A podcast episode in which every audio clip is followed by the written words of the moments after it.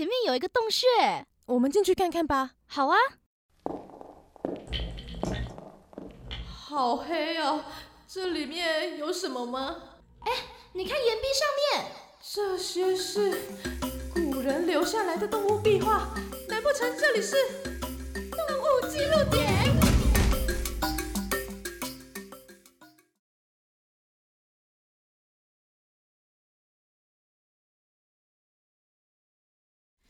今天的动物记录点要来跟大家分享的是台湾山猪跟原住民之间的文化传承。过去啊，我们就有分享过台湾黑熊啊、山羌、梅花鹿等等的动物哦，跟我们台湾的原住民之间的文化意义还有相关的故事。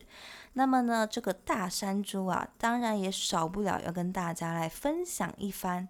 山猪啊，对原住民来说是很重要的动物。因为呢，它也是众多果腹的猎物之一。当原住民族有重大的节庆，尤其是结婚的时候哦，就有可能会吃到山猪肉。像泰鲁格族在结婚的时候呢，就一定会宴请猪肉，要杀猪祭祖，然后呢，把猪肉啊分成一袋一袋的给族人们给带回去。另外啊，有许多的原住民族呢，会选择把山猪的獠牙给保留下来，当做装饰品佩戴在脖子、头上或者是腰上面，代表着自己呢是勇猛的猎人的一个荣耀的象征，或者是会悬吊在家门前哦，向前来攻击的敌人展现自己的力量，达到吓阻敌人的效果。而有些呢，则是会用猪尾巴来表示，例如排湾族呢说打了几座山，打了几座山，那个山呢指的就是山猪，一座山啊代表一百只山猪，他们会用头饰啊竖立起山猪的尾巴，表示有几座山，也就是你总共呢捕猎了多少只的山猪。当树立起第二条山猪尾巴的时候呢，就表示啊，已经成功的猎到了一百只山猪喽。所以头饰上面呢，越多猪尾巴竖立起来的族人呢，也就代表他越厉害。其他还有在卢凯族的文化当中呢，不是用猪尾巴来装饰，而是如果说你成功猎到五头公山猪的族人呢，就可以在头饰上面装饰百合花。因为百合花呢，对于卢凯族来说是很重要的精神象征嘛，所以呢，也就象征着荣耀。而猎捕山猪呢，感觉就会是一个很艰巨、很困难的挑战。猎捕到山猪啊，就代表着你是一个很厉害、很厉害的猎人，象征着荣耀。而对于泰鲁格族来说，猎到山猪啊，代表祖灵所赐的神圣性，所以也就扩及到山猪的各个部位哦，都具有灵值。这个灵值呢，也就是说有祖灵的庇佑，而具有灵力的作用。例如说，把山猪的獠牙还有颚骨呢，做成串饰保存起来，在外出打猎的时候呢，才可以再次的丰收。如果呢，把山猪的尾巴末端啊，系在猎人的腰间，则会给猎人呢带来丰收还有好运气。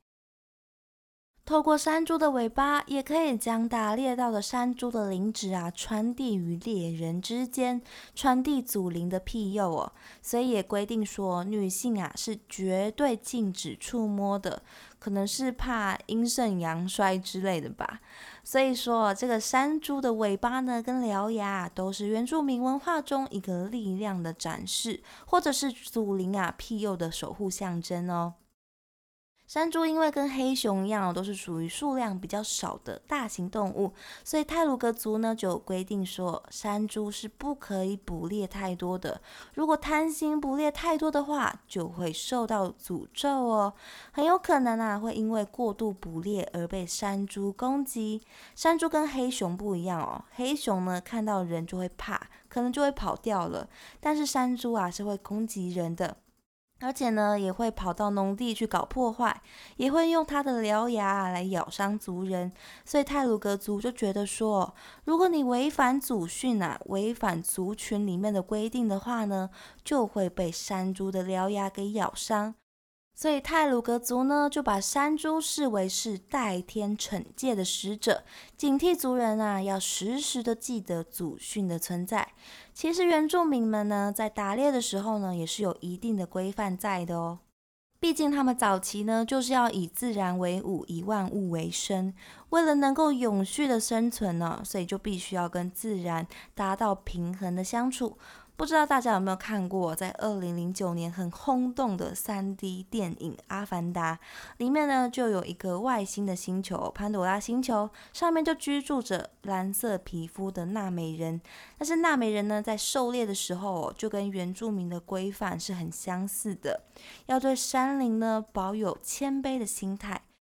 对于猎取的动物啊，要心存感激。像纳美人呢，在捕猎动物之后呢，就会念上一段祭祀的祭文，感谢猎物的牺牲。他们杀猎物的时候呢，会一刀毙命哦。台湾的原住民呢，也会尽量一刀毙命的方式来减轻动物的痛苦。还有像刚刚有提到的啊，打猎的时候要节制，不能贪心。这些种种的规定呢，都是为了要能够更好的跟自然共存。原住民的狩猎文化不仅仅是一一份文化的体现，或者是力量的展现，其实里面还包含了很多原住民跟自然的相处之道，还有原住民族的精神。这也是现在啊原住民还保留他们狩猎文化的原因。那么以上呢，就是山猪啊对于原住民的相关文化的分享，希望大家能够更了解到关于原住民的狩猎文化，还有山猪呢对于台湾原住民的影响。